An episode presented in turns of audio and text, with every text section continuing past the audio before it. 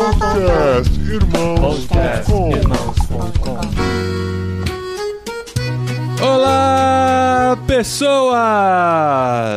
Podcastirmãos.com Jetlag entrando no ar. Eu sou o Paulinho, estou aqui com o Gustavo Borges, que apesar desse ser o segundo episódio nosso na França, ainda não me convenceu a gravar em francês. Sempre me surpreendendo, Paulinho. Mas vai chegar esse dia. Vamos dar um aninho aí para você aprender francês Aham. e a gente migra pro francês. Hoje a gente vai conversar com o Akira Kwakino, um japonês que largou as ondas de Floripa para ir pegar a onda no mar Mediterrâneo, no sul da França. Akira, seja bem-vindo. Muito obrigado, estou aqui com o Paulinho nessa tarde de sábado, né? Um grande chefe técnico dos Irmãos.com podcast. Aê, muito bom. Deu pra perceber já pelo sotaque, pelo jeito despojado de falar, né? Estamos entrevistando aqui um mané da ilha de Floripa, mas que já conhece o mundo. A gente vai conversar um pouquinho aqui, conhecer a história dele nesse episódio de Jetlag. Pra quem não conhece, o Jetlag é a nossa viagem pelo mundo conhecendo cristãos que estão desenvolvendo suas aptidões e vocações, vivendo em outro país, entendendo que Deus está colocando eles lá. E hoje a gente vai conversar aqui com o Augusto Akira, que vai contar hoje aqui um pouco melhor sobre sua história.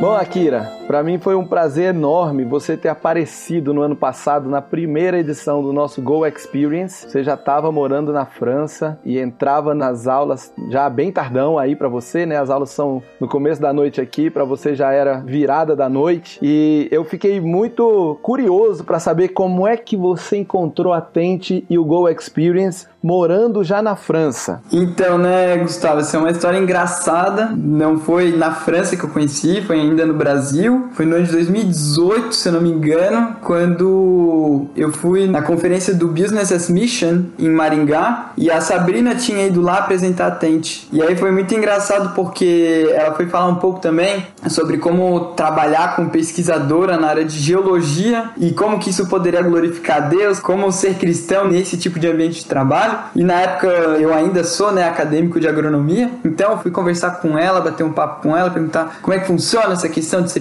pesquisadora, trabalhar na universidade com Petrobras e tal, e trabalhar com o reino de Deus. E aí foi ali que começou a nossa amizade minha e da Sabrina. E aí foi só dois anos depois que a Sabrina tinha falado assim: Ah, Kiro, vi que você tá aí fora e tal, você tá na França. E a gente vai começar uma turma de Go Equipped Online. E o negócio que era 5 horas de diferença da França com o Brasil. O Go Equipped começava era 8 da noite, então eu tinha que assistir as aulas. Já era uma da manhã e só acabava às duas, duas e meia, quando Gustavo, os professores se empolgavam, né?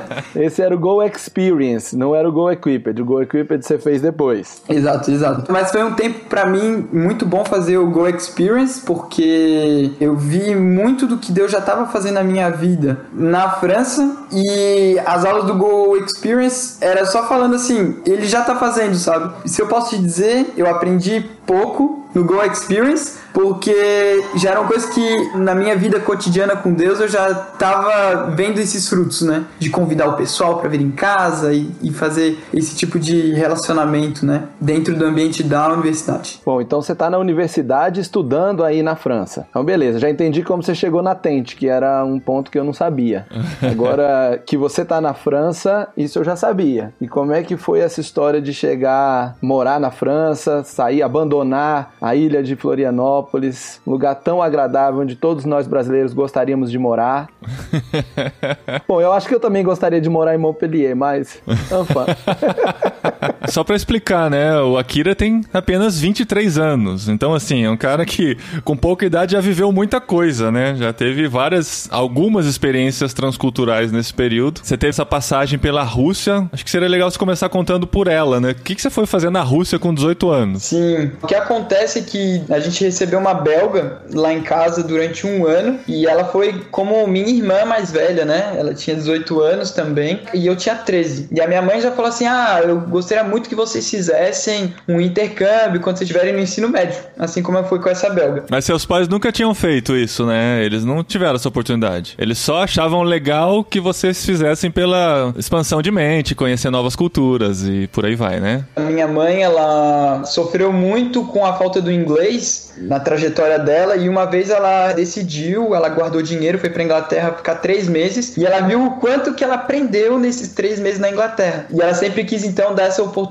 intercultural pros filhos dela. Que legal. Aí você começou a pesquisar sobre como fazer um intercâmbio, é isso? É, daí essa organização que trouxe a belga, que se chama AFS, eles trabalham com intercâmbios de estudantes de ensino médio, né, em muitos países. E a gente foi falar com a voluntária desse do AFS para saber para eu ir. E aí na lista de países que tinha disponível para mim, tinha colocado o primeiro era a Rússia, a Indonésia e o terceiro eu nem lembro. Caramba. Porque que da hora. Porque, assim, a minha mãe queria que eu fizesse um intercâmbio para melhorar o meu inglês ou o meu francês, que na época eu já falava inglês e francês. E eu queria uma oportunidade para sair da minha zona de conforto totalmente, para um país que eu não conhecesse, com uma cultura que fosse diferente, clima diferente e que a língua pudesse também bem diferente. A questão é que a Rússia sempre me tirou atenção porque ela foi um país que viveu o comunismo e o comunismo morreu. E como eu não sou um adepto do comunismo, eu queria saber por que, que o comunismo não deu certo, né? A segunda questão que eu queria da Rússia é que, como eu toco violino, eu gostaria muito de aprender a tocar as músicas do Tchaikovsky com os russos, né? O terceiro fato é que dentro de mim eu sempre tive vontade de ser diplomata. Desde pequeno eu queria ser diplomata.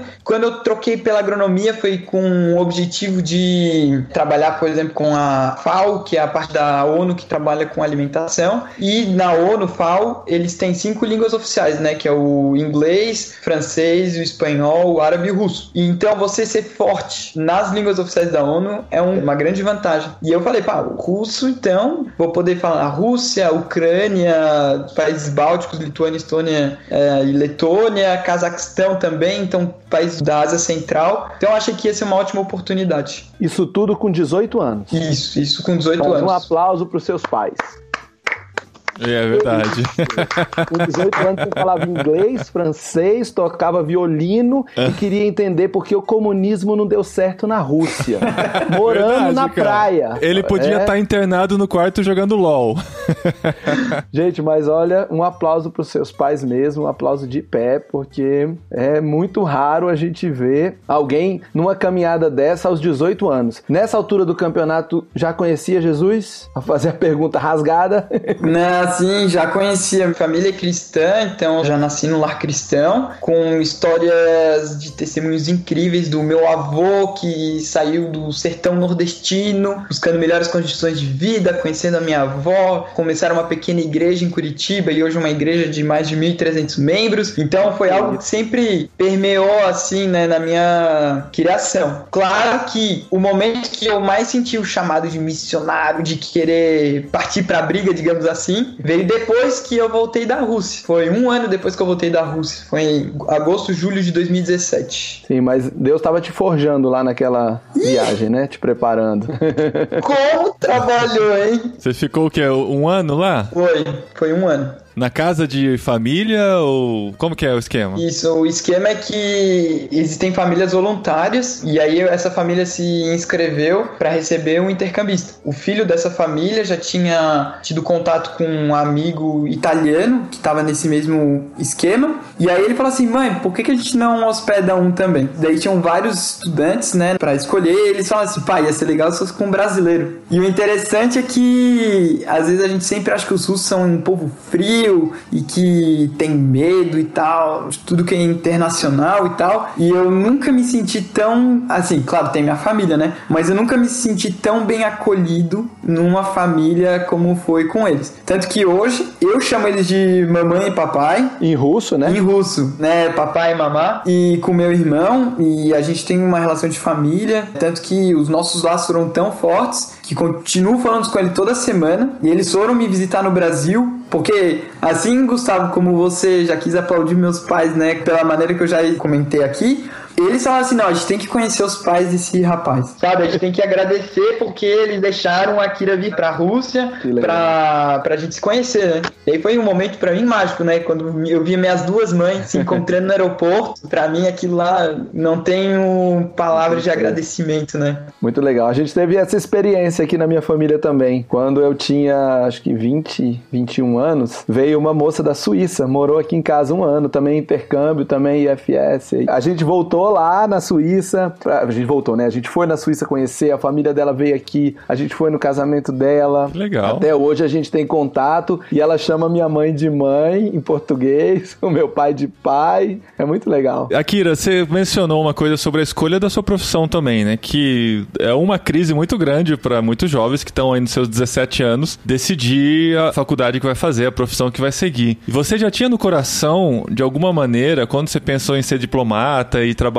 com agricultura, você já tinha no coração de alguma maneira como você poderia servir o mundo através da sua profissão? Sim, na verdade, no começo eu queria ser só diplomata. Então trabalhar no Rio Branco com a diplomacia brasileira. E então eu tava decidido de fazer ou direito ou relações internacionais. E aí não foi no ano terceirão que eu tive uma certa crise, porque eu pensei, pá, mas o diplomata, ele é alguém engravatado, é, apertando a mão de outros diplomatas, e eu não tava vendo se tinha algum valor de transformação, transformação social com o meu trabalho. E junto com isso, eu também sou apaixonado pela área da biologia, área da química, física, e eu pensei o seguinte, né, eu vou estudar direito, relações internacionais e não vou mais ter essa área da ciência. Exatamente nesse momento, é, é como as coisas são calculadas, né? A minha avó tinha me dado um pé de maracujá uns dois anos antes, e eu e meu pai, a gente fez uma treliça de bambu, e o maracujá cresceu, que foi uma loucura. E a gente plantou em cima da fossa dos pedreiros que teve quando se construíram lá em casa, então, pensa, né? Era um adubo fermentado durante muito tempo lá. que delícia. O meu maracujá agradeceu. Já imagino. É, o maracujá falou assim: eita, tô com o pote de ouro aqui. E o maracujá cresceu, que foi uma loucura. E aí o que aconteceu, né? A gente tentou comer em casa, só que não dava conta, daí comecei a levar na igreja, comecei a levar pro cursinho, e aí levar pros professores, e ali os meus amigos começaram já a tirar sarro, né? Akira, que história de diplomacia o quê? Você tem que fazer agronomia. Você tem o dedo verde aí. Daí na brincadeira. E aí eu fui procurar na internet o que, que o agrônomo faz, né? E quando eu vi que a agronomia, ela lida muito com a questão ambiental. Ah, então tem muita ciência. A questão da fome social. E é uma área de ciência aplicada. Então eu vi como que todas essas áreas e tinham um grande potencial de transformação social. E tem um jogo geopolítico também muito forte. Tudo que é produção de alimento, o Japão que não tem área para produzir, então eles têm que comercializar, então eles têm que manter relações bilaterais bem fortes com vários países para que nunca falte alimento para eles. Eu vi como a agronomia ela lida com várias questões geopolíticas, sociais, econômicas, ambientais. E eu falei, eu acho que eu achei exatamente aonde que eu quero servir, porque linkava com minhas grandes áreas de interesse, né, diplomacia e ciências naturais. E aí você começou a fazer em Floripa mesmo, na Federal lá que, pelo que você contou, era do lado da sua casa, né? Sim, eu fiquei fica uns 800 metros da minha casa, eu pegava bike, Uhum. né? Eu tinha pensado se eu ia pra Piracicaba, se eu ia pra Lavras, mas a Universidade Federal de Santa Catarina, ela é a terceira melhor do Brasil. O curso de agronomia tá entre os 10 melhores. Então eu sabia que era uma boa opção continuar em Floripa, né, pela comodidade e pela qualidade do curso também. Nas minhas crises de ensino médio para decidir a profissão, eu passei por tudo, né? Passei por medicina, passei por direito. E uma das que eu considerei foi agronomia, simplesmente porque eu sou de Piracicaba, entendeu? Eu morava em Piracicaba. Falei, nossa, cara, tem uma USP aqui, a melhor do Brasil, né? Eu vou, vou considerar, mas passou rápido da cabeça. E de repente você tava estudando a 800 metros da sua casa e passa na sua cabeça, por que não ir do outro lado do mundo, né? Tô muito perto, tá muito cômodo aqui. Então, antes, antes de então, antes de ir pra França em 2019, só vou contar rapidinho uma experiência que para mim foi muito marcante no o que que Deus tem me chamado para fazer. Então, como eu queria ser diplomata, eu sempre queria estar num ambiente multicultural e foi muito interessante porque tinha um summit, um fórum que ia acontecer na Bélgica em 2017 e eles estavam selecionando estudantes jovens para irem lá discutir a fome. Eles estavam selecionando 100 jovens do mundo inteiro. E eu mandei o meu texto em inglês falando sobre quais eram minhas ideias de erradicar a fome no mundo e eles me selecionaram para ir para lá. Caramba! Em 2017, então, fui pro Youth Ag Summit em Bruxelas, representar o Brasil Brasil, foi uma semana lá. Eram 100 jovens de 49 países e a gente discutindo os objetivos de desenvolvimento sustentável da ONU com relação à fome, então mudanças climáticas, é, gender equality, que é igualdade de gênero. Igualdade de gênero, a gente discutindo todos os sistemas super atuais e aí foi uma semana que então, imagina, tendo que discutir fome e como erradicar fome no mundo com a pessoa de Sri Lanka, do Nepal, Nicarágua, Guatemala, França, Argentina, Quênia, Tanzânia. Era uma diversidade de contextos que quando eu falo assim, não, para erradicar a fome a gente tem que fazer agricultura tropical. Aí o cara da França já, putz, cara, na minha não dá, não dá certo, não funciona fazer. É interessante ver essas trocas de experiências, o que às vezes num país tropical como o Brasil funciona num outro país tropical como o Quênia. Então foi muito enriquecedor e até hoje eu tenho esse networking, né, desse summit que a gente conversa sobre agricultura, a gente vê como é que tá evoluindo a carreira deles também e sempre dá ótimas trocas. Então você já era diplomata nessa época, hein? Olha só. então, Bom, você estava estudando em Florianópolis. Exatamente. Agronomia em Florianópolis. E Isso aí... foi no quarto semestre de agronomia que eu fui para Bélgica. E aí, porque você não tem idade suficiente para estar tá fazendo doutorado, essas coisas. Então, como você chegou na França? Que foi minha primeira pergunta. Agora chegamos é, na minha pergunta. É. então, a história da França, ela começa que existe um programa da CAPES, né, que é um organismo fomentador, para intercâmbios de um ano na França, para estudantes de agronomia. E aí essa bolsa tinha ano que ia, tinha ano que não tinha, e eu já sabia no começo do curso que existia essa possibilidade, mas ainda não era algo 100% certo e tal. E quando eu entrei na agronomia, eu queria fazer ciência sem fronteiras, que era o que todo mundo tá fazendo na época. Depois que eu entrei na agronomia, agronomia acabaram com Ciência Sem Fronteiras. Então, tinha muita pouca oportunidade de intercâmbio. E eu já estava bem desestimulado a fazer intercâmbio na agronomia. Mas tinha essa bolsa que poderia rolar. Concomitante a isso, tinha alguns professores da agronomia que já estavam começando um processo de dupla diplomação com a Universidade de Bordeaux. A ideia é que você faz três anos no Brasil e os últimos dois anos de estudo, né? Agronomia são cinco anos. Os últimos dois anos estaria fazendo na França. E foi muito interessante porque eu tive alguns problemas com pré-requisitos de matérias para conseguir fechar exatamente na sétima fase. E foi uma luta com muita oração, né? E eu sabia que Deus queria me levar para algum lugar, mas não sabia se era França. E nesse processo,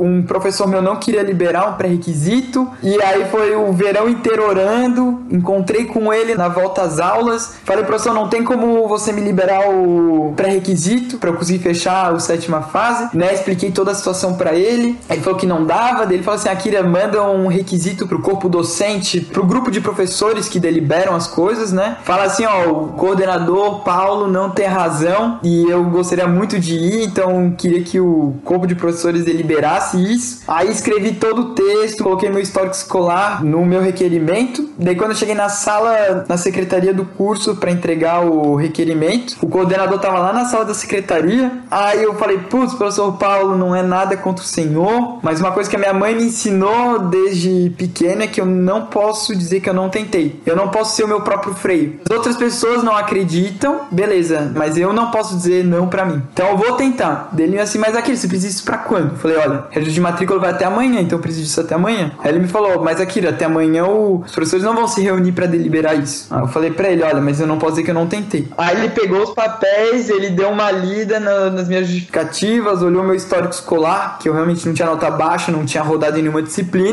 e ele falou: pá, Kira, eu lembro de você nas aulas de topografia, sempre interessado na matéria, trazendo questões diversas, enriquecendo, e eu acho que você vai poder levar muita coisa boa pra França. E eu acho que você merece. E ele pegou e caneteou lá o meu negócio e falou: pode ir. Aí eu falei assim: pelo amor de Deus. O próprio cara. professor que não tava deixando, que não queria liberar. Exatamente. É o famoso: o não você já tem, né? Que não custa nada tentar o sim. Com certeza, o não você já tem, foi exatamente isso. Só claro, foi uma dor de cabeça, né? Porque aí eu tinha 10 disciplinas, 33 horas de aulas semanais, com mil trabalhos e provas. Foi um semestre prova de fogo para mim. E se eu fosse uma disciplina que não desse certo, não consegui. Era caixão, né? No fim, eu passei por todas as disciplinas. Na mesma época, eu tava também com um projeto de pesquisa com um professor na área de agrofloresta na universidade. Também tinha que escrever o relatório do projeto final, que é quase um artigo científico. Então, olha, foi punk, mas tudo valeu a pena, né? Tudo valeu a pena de ter essa oportunidade de ir com bolsa, com duplo diploma e morando na universidade, né? Porque eu moro na residência da universidade, então caminho três minutos para ir para aula.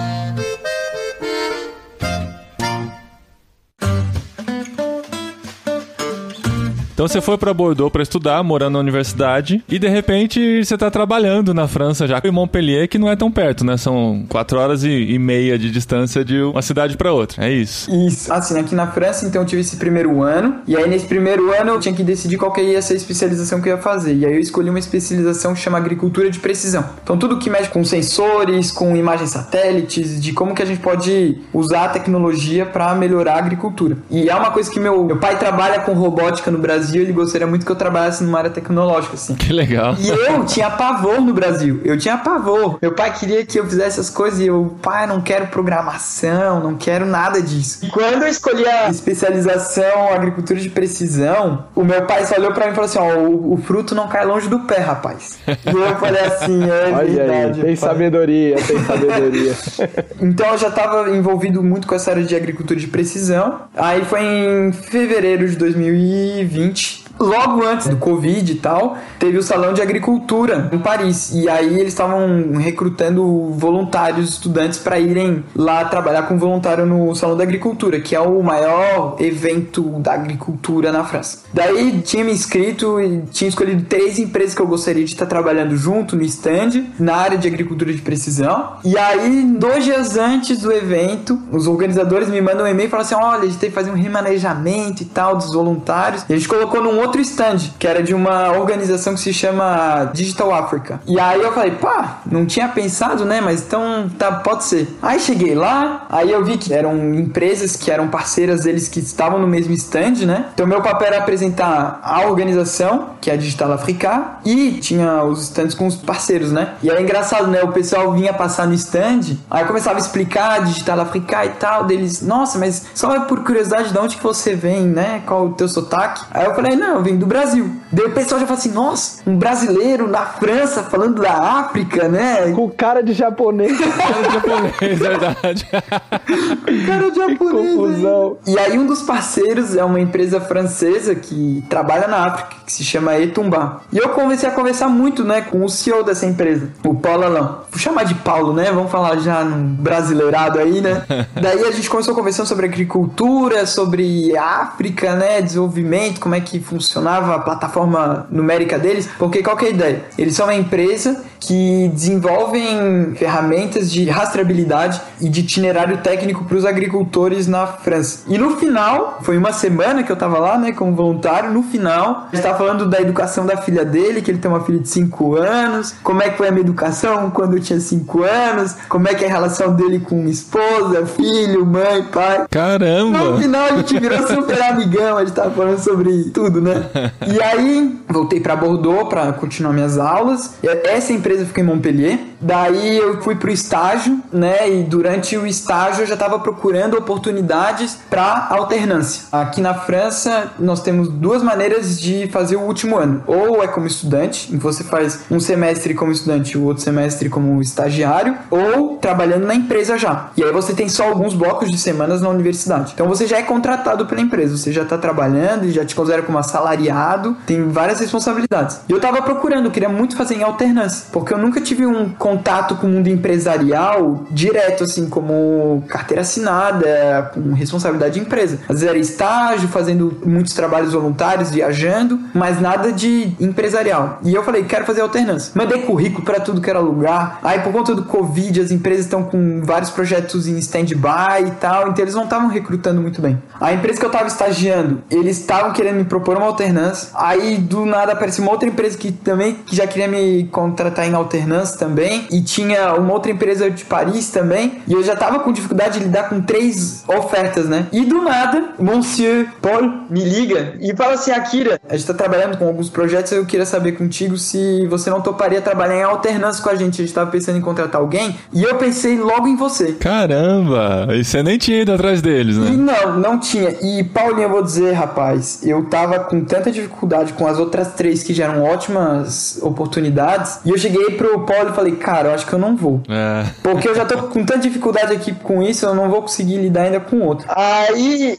ele fala assim: tá bom, Akira. A gente desligou e tal. E depois eu fiquei pensando, falei assim, mas Akira, você nem escutou qual era o projeto, você nem escutou o que o cara queria te dar. Dia seguinte, mandei mensagem pra ele e falei assim, Paulo, bora fazer um, uma chamada de novo. Eu quero escutar a tua proposta. Ele falou, beleza, Akira. Ele me ligou, daí ele contou que é um projeto de segurança alimentar no Quênia, com pequenos agricultores na África, e que eles queriam também ter uma ideia da sustentabilidade dos agricultores e tal. Aí, Paulinho, sabe, não tinha Chorei, chorei. Mas assim, ó, as outras três ofertas, falei assim, ó, galera, obrigado aí pelo contato e tal, né? E aí assinei com eles e tô trabalhando desde setembro do ano passado com eles. Aí você faz esse esquema de alternância, né? Algumas semanas em Montpellier trabalhando e algumas semanas em Bordeaux estudando. Exatamente. E isso é totalmente combinado e imagino que cada bloco de semana que você vai pro trabalho, você tem um projeto meio específico para lidar, depois na próxima você pega outro, né? Exatamente. A gente tem coisas internas da empresa que eu sempre tenho que resolver, mas o meu projeto de alternância, porque eu tenho que desenvolver um TCC nesse meu período da empresa, né? Então eu tenho um projeto específico também. Então eu tenho várias coisinhas que eu vou fazendo em relação a cliente, projetos e tal, mas aí eu tenho o meu projeto. E o meu projeto é para criar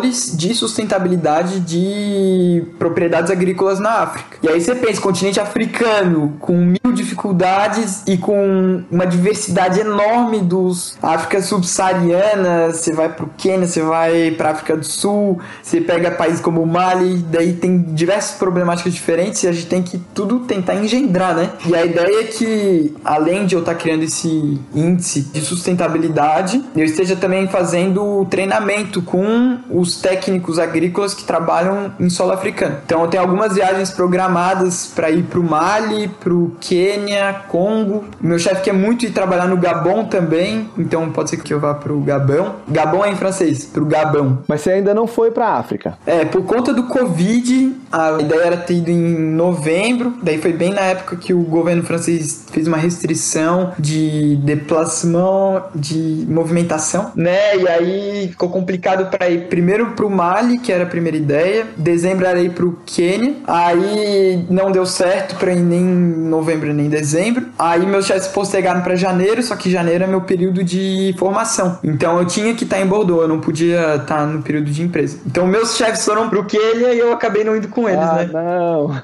Cara, mas você vai ter tanta oportunidade ainda, mano. Você, tá... você é muito novinho.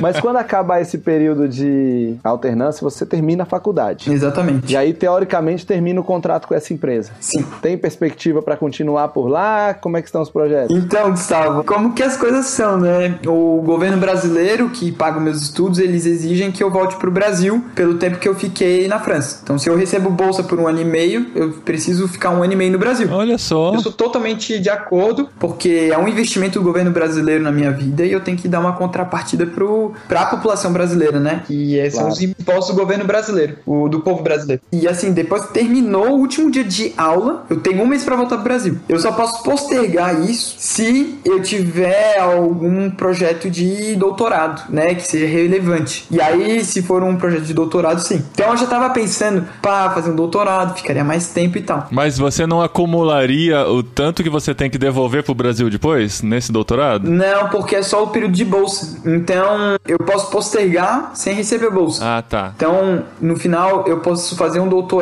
e aí depois eu pago esses um ano e meio depois do doutorado. Entendi. E aí a ideia, o que acontece é que o meu projeto ele é muito complexo, porque a África tem tantos indicadores de tanta coisa para pensar e tudo mais, que os meus chefes falam assim, aqui, a gente faz um projeto de alternância, como se fosse um pré-doutorado, como se você preparasse tua bagagem prática e teórica e, e tal, para depois a gente fazer um projeto de doutorado. Então você vai fazer a tua tese de doutorado com a entrega desses indicadores. Então você faz um protótipo agora para a tua alternância e para o doutorado aí a gente continua. Então a gente já está pensando exatamente nesse projeto de doutorado para linkar logo em seguida, né? que aí seriam mais uns dois, três anos trabalhando para essa empresa, aí não mais com a empresa, com o governo brasileiro bancando, e sim a empresa. Sim, exatamente. Porque aí no final, o, o resultado do doutorado, esses indicadores, essa empresa ia ter como tecnologia dela. Exatamente. Muito bom.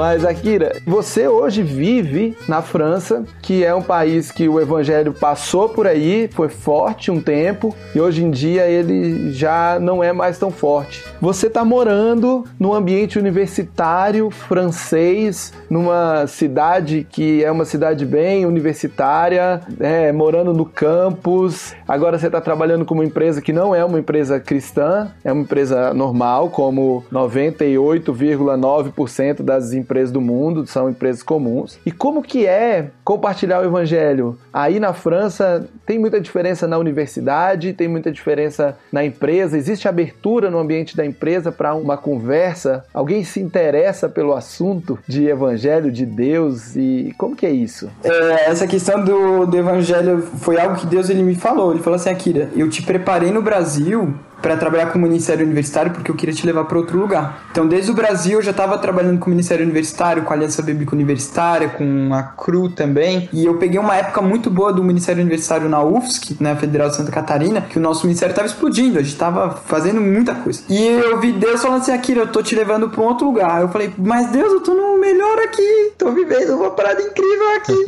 e Deus falou assim: mas isso é uma preparação. E aí, e o Salmo 84 foi um salmo que Deus falou muito comigo, falando que aqueles que confiam no Senhor, eles passando pelo vale árido fazem deles um manancial de águas vivas, né? E cobrindo a primeira chuva, né, o deserto, e o deserto do Negev, né, naquela. E foi um ano antes de eu vir para França e eu sabia que o Senhor estava me levando para um deserto espiritual. E realmente, né, tem a questão da sociedade francesa, que eles não têm esse interesse, e as próprias igrejas francesas, elas estão esfriadas também. Então, foi algo que para mim foi muito complicado. E quando eu cheguei, eu lembro de estar jantando na casa de um amigo francês que foi fazer intercâmbio de seis meses lá na Federal de Santa Catarina. A gente se conheceu no Brasil e a gente tava jantando, ele me convidou para jantar na casa dele, foi logo umas primeiras semanas, e tá com uma dor nas costas e o Espírito Santo começou assim: Akira, vai orar pelas costas dele. Falei, pai, Espírito Santo, não vou, cara. Você não sabe aqui como é que é. Aqui é a França, aqui o pessoal não acredita nesse tipo de coisa, não vai dar certo. Explica pra Deus, né? Não sei se você percebeu, não tô mais no Brasil e tal, né? e o Espírito Santo incomodando, eu falei, cara, eu vou orar então. Aí eu cheguei assim, eu falei assim, olha, Maxime, ele se chama Maxime, eu falei, Maxime, não é por nada não, mas eu, você sabe que eu sou cristão e eu gostaria muito de orar pelas suas costas, porque ele não conseguia quase andar. E aí ele falou assim, ah, Kira, pode orar. Aí eu peguei, impus a mão, orei e tal, pelas costas dele, e a gente continuou depois da janta. No dia seguinte, ele me acorda e manda mensagem aqui, não tô sentindo nada, tô caminhando normal. Aí eu falei assim, eu falei assim, não acredito, Deus. Era sério, né? é verdade. Foi ótimo. Eu não acredito, Deus. Deus, é isso mesmo, você fez um milagre. Uma coisa que eu deixei de fazer no Brasil era participar de festas. E como eu tava no campus, era tipo, toda quarta-feira tinha um bar que os estudantes organizam durante a noite, tinha um festa. Eu falei, cara, mas eu preciso entender a realidade do jovem francês. Eu falei, cara, eu tenho que participar disso. O negócio é que nessas festas, né, eu encontrava com o Maxime e às vezes eu acabava a cerveja, alguma coisa assim, ele brincava, ah, pede pra Kiro orar, pra dar cerveja aí de alguma maneira. E quando ele começava a fazer essas piadas, eu falei assim: Deus, eu acho que não foi uma boa ideia eu ter orado com ele. não entendeu nada, né? O cara não entendeu nada. Não, ele tava banalizando a fé. E o interessante é que ele teve um ano de césure que é tipo um gap year, um ano de sabático que ele tirou da universidade, fazer um projeto. Então ele não ficou durante o ano inteiro comigo. E quando ele voltou, ele voltou para a mesma especialização que eu tô fazendo, que é da agricultura de precisão. E aí a gente tinha um período de aula lá em Montpellier, e a gente foi junto. Eu cheguei em Montpellier e tinha uma festa enorme que estava acontecendo perto da minha casa, e eu tava na janela mostrando a festa pro Maxime. Falei: "Ah, Maxime, olha aí o pessoal tudo festando na frente da minha casa, né? E aquele sonzão e tal". E aí quando eu tava na janela, tinha uma amiga, uma outra estudante francesa que tinha feito um intercâmbio lá em Floripa e a gente tinha se conhecido. Ela viu todo o meu processo para vir pra França. E quando ela me viu na janela, ela falou assim: Akira, você tá aqui. Aí ela veio correndo no meu quarto. Quando ela chegou no meu quarto, eu falei: Ah, o Maxime ele também fez intercâmbio no Brasil um semestre depois de você. E aí eu tava terminando de arrumar umas coisas na cozinha e os dois começaram a conversar. Nisso que os dois estavam conversando, o Maxime me solta uma que eu fiquei de cara. Eles estavam perguntando: Ah, como é que foi encontrar com a Akira no Brasil? Como é que foi conhecer o Akira? E aí o o Maxime falou assim: olha, antes eu era muito cartesiano. Para mim era tipo tudo que é ciência é assim e passado. Mas depois que eu conheci o Akira, eu descobri que tinha algo a mais. E a partir da minha amizade com ele, eu comecei a ver que existia um lado espiritual. Vocês não têm noção. Oh, o bicho você me tava falou, lá lavando louça. eu tava lavando louça. Aí o Espírito Santo todo- virou pra você e falou: Toma! Quem tá trabalhando aqui sou eu. Exato. E o meu, eu- todo o pelo do corpo, tudo arrepiado aqui e tal. Eu falei, eu não acredito, senhor. Né? Então eu e o Maxime, a gente tem continuado a conversar, a gente tem sempre trocado ideias sobre o que que é espiritualidade e tal. Tem sido umas trocas incríveis. Então, assim, os franceses, eles têm muito essa questão do, do caminhar, do dia a dia. Eu sempre tento trazer os franceses pra minha casa, pra eles comerem na minha casa. Vamos comer um prato brasileiro, sempre faço um estrogonofe, moqueca. Então eu já tô até melhorando meus dotes culinários, então, ó, aqui na França. Pela prática, né?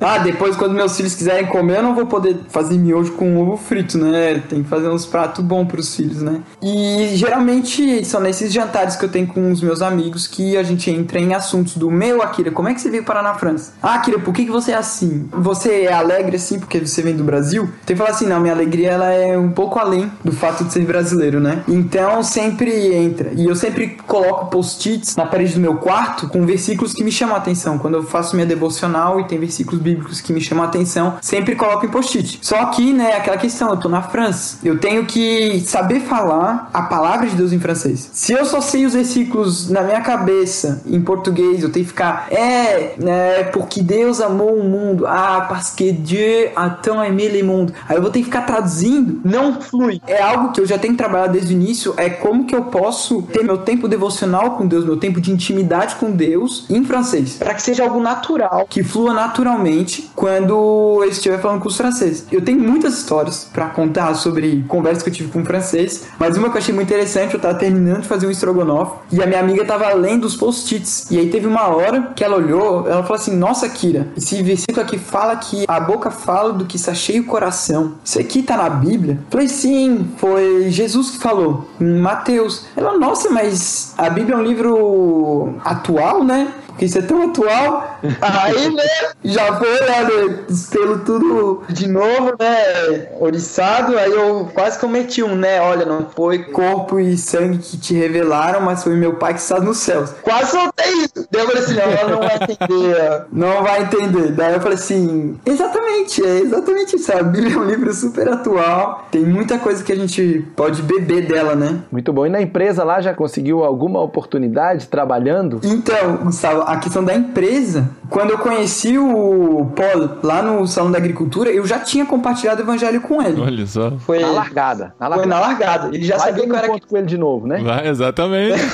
Vai no sábado. Claro. Eu já falei assim, não, já vou largar a palavra. Aí falei do evangelho pra ele, ele já tinha me falado que tinha algumas experiências com o espiritismo. Então eu falei assim, não, vai ter trabalho aí, né, se for pra entrar, né, com o evangelho. Agora, no período da empresa mesmo, contratado, eu conversei com uma estagiária da empresa falando sobre como que significa viver sendo guiado pelo Espírito Santo, como que significa essa questão da importância de santidade também. Então, sim, eu falo de Deus no, no ambiente da empresa, meus chefes eles têm total conhecimento disso, eles conhecem meus valores. E aí, em Bordeaux, em Montpellier, você consegue congregar alguma igreja? Porque tem igreja na França, mas é pouco. Sim, é verdade, Gustavo, mas eu vou dizer que eu fui bem servido em Bordeaux. Eu podia escolher igreja, só que a igreja que eu fiz parte em Bordeaux, né, que agora eu tô em Montpellier, foi a coisa que Deus já tava preparando antes, é coisa de louco. O negócio é que um primo de quinto grau meu foi fazer Palavra da Vida na Hungria. Lá na Hungria, ele conheceu um menino de Bordeaux. Daí era, eu conversei com ele, falei que eu tava indo pra Bordeaux. Ele falou assim: "Ah, eu tenho um amigo de Bordeaux, inclusive ele me convidou pra passar o Natal com a família dele em Bordeaux, enquanto eu tava no Palavra da Vida". E aí ele me botou em contato com ele e eu cheguei em Bordeaux já com a igreja. Então, é uma igreja que batista, muito parecida com a minha igreja no Brasil, inclusive. Um dos pastores é brasileiro, o que também permite quando eu preciso ter umas trocas mais intensas em português. Aí eu mudei pra Montpellier e aí eu tô congregando numa outra igreja lá, que é a igreja da Pompignola, que fica lá em Montpellier também. E a presença de jovens nas igrejas, como que é? A Europa é mais conhecida por ser uma igreja bem envelhecida em geral, né? Vocês conseguem atingir de alguma forma os jovens na França? Ou nessas igrejas, pelo menos? Sim, eu tenho vários amigos cristãos, graças a Deus. Tenho vários amigos cristãos e eu tenho amigos de outras igrejas, então eu não fico só com jovens da minha igreja. Na minha igreja nós temos em torno de 10 jovens, que já dá pra fazer um grupo legal de trocas e tal. Mas a maior parte dos meus amigos cristãos, que eu tenho mais afinidade, são de uma outra igreja. Mas sempre tô com os jovens também da minha igreja. Inclusive agora à tarde eu tô na casa de um deles, eles me liberaram um quartinho aqui para poder gravar com um bom Wi-Fi. Olha aí. e é uma benção, sabe? Lá na igreja da Pompinho também nós, nós somos em torno de 20 jovens e dá para fazer ótimas trocas e conversas. Só que eu também tô muito envolvido com o ministério universitário na universidade. Ah, em Bordeaux eu tava com o GBU, que é a Aliança Bíblica Universitária na França, e em Montpellier eu tô com outro grupo que se chama AGAP, que no Brasil é a CRU. Mesmo com o ministério universitário eu também tenho contato com outros jovens cristãos de outros países também e que estão num ambiente universitário, né? Sensacional, Legal, é. Sensacional, Muito muitas bom. histórias. Eu fiquei com vontade de ter meus 18 anos de novo e ter umas experiências dessa. Mas acho que na época eu não tinha cabeça para isso. Não, não que eu não tinha cabeça, que eu não era. Eu era um jovem responsável, mas eu ainda não tinha todo esse preparo, né? Que o Akira teve a oportunidade de ter, de já ter algumas experiências transculturais na fase. Mas eu fico pensando de poder oferecer isso pros meus filhos. E pode ser que seja bem legal. A gente, as coisas que a gente não pôde viver, a gente tenta isso. viver pelos filhos, né? Pra redimir algumas coisas, a gente é. bota os filhos para seguir elas, né? Isso. Foi exatamente o que aconteceu com a minha mãe, né? A minha mãe teve um certo baque por conta disso e ela falou assim: não, vou querer ofertar isso pros meus filhos. Só que ela não imaginava que ia ser tão rápido. Sim. Voltou para aprender inglês cedo, aprender francês, não foi por minha conta, mas ela que me empolgou e tal. E meu pai falou assim: mas Ana, você quer que visitar os teus netos com um passaporte, né? E meu, meu pai é mais caseiro e tal. E a minha mãe assim, se for para viajar, tamo aí, né? E, e, só que ela, o baque foi quando ela viu o filho dela realmente partindo. Ela falou assim, ah, então é agora sim? Já! Caiu a ficha depois. Imagina, Gustavo, a gente com nossos mais velhos, né, com 10 e 11 anos, é daqui 7 anos, cara. Então, eu tô aqui fazendo essas reflexões enquanto a Kira fala.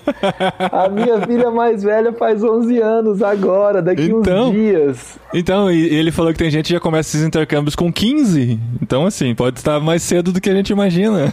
O bom, Gustavo, é que se for com 15, quando ela voltar, a chance de ela ter mais tempo em casa é grande. Só que daí ela pode dizer assim, pá, com 15, foi no começo do ensino médio, vamos preparar para fazer a universidade toda fora, não só o uhum. intercâmbio. Então pode ser que. é, não seja só a universidade sanduíche, né? É. Seja o pacote completo. É. Mas Deus sabe, Deus sabe. A gente ora pelos filhos para que eles sirvam ao Senhor. E se eles servirem ao Senhor em qualquer lugar, vai ser com alegria. Exato. Vai ser com alegria. Akira, muito obrigado pelo seu tempo aí, no meio de um sabadão, na casa dos amigos, na véspera da mudança pra, de Bordeaux de volta para Montpellier. Obrigado pelo seu tempo, pela disposição, por contar boas histórias e por viver para o Senhor. Que Deus siga aí te abençoando bastante e que a gente possa acompanhar isso nesse programa Go Together que você participa com a gente da Tente por muitos e muitos anos. Amém, amém, Gustavo. Legal. Legal. E Gustavo, se alguém tá se interessando aí mais um pouco de ter uma experiência como a do Akira e ou no trabalho e sonha em viver fora do país e poder servir a Deus de alguma maneira, quais são os caminhos que você oferece aqui, que a gente oferece aqui pela Tente? Bom, a gente tem os cursos online, inclusive o Akira, ele não conseguiu fazer o Go Equipped presencial porque no ano passado todos foram cancelados e ele tá fazendo o Go Equipped online. A gente começou agora em fevereiro fevereiro com o módulo 1 e com o módulo 3. E logo teremos módulo 2, módulo 4. Então temos treinamento online, você pode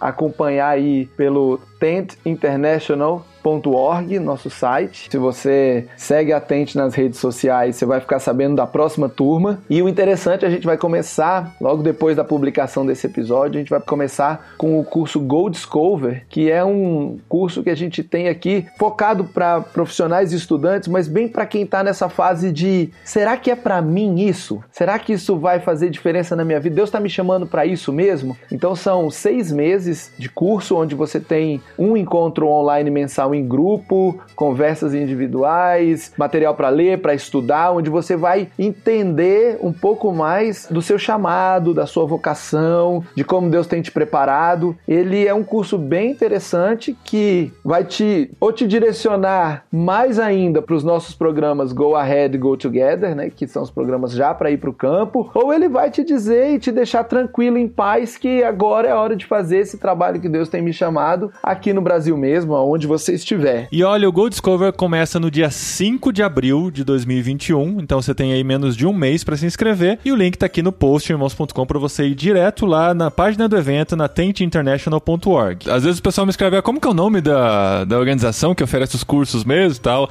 É Tent, né, de tenda, né, de T-E-N-T, International é o nome do site, tentinternational.org, mas se tiver qualquer dúvida, entra em irmãos.com, entra no post desse programa que todos os links estão lá, que você vai conseguir ter mais informações sobre tudo que é oferecido aqui. O que nós fazemos, né, Gustavo? A gente não ganha um centavo fazendo isso, tem tudo a ver com o nosso chamado, nossa vocação. A gente quer incentivar as pessoas a olharem para esse mundo profissional e para esse mundo estudantil, né, como um campo missionário também. Se Deus está te chamando para isso, existem ferramentas que a gente oferece através da Tente e aqui em irmãos.com. Isso mesmo. Eu queria só fazer um comentário quando vocês verem a logo da Tente, vocês vão ver que parece uma cabana, uma barraca, parece uma tenda, mas também parece uma chama. E o interessante é que a palavra tent em norueguês quer dizer chama. Então, como a Tent foi fundada na Noruega, o nome da Tent é um trocadilho entre você fazer tendas e ser um missionário seguindo o exemplo do apóstolo Paulo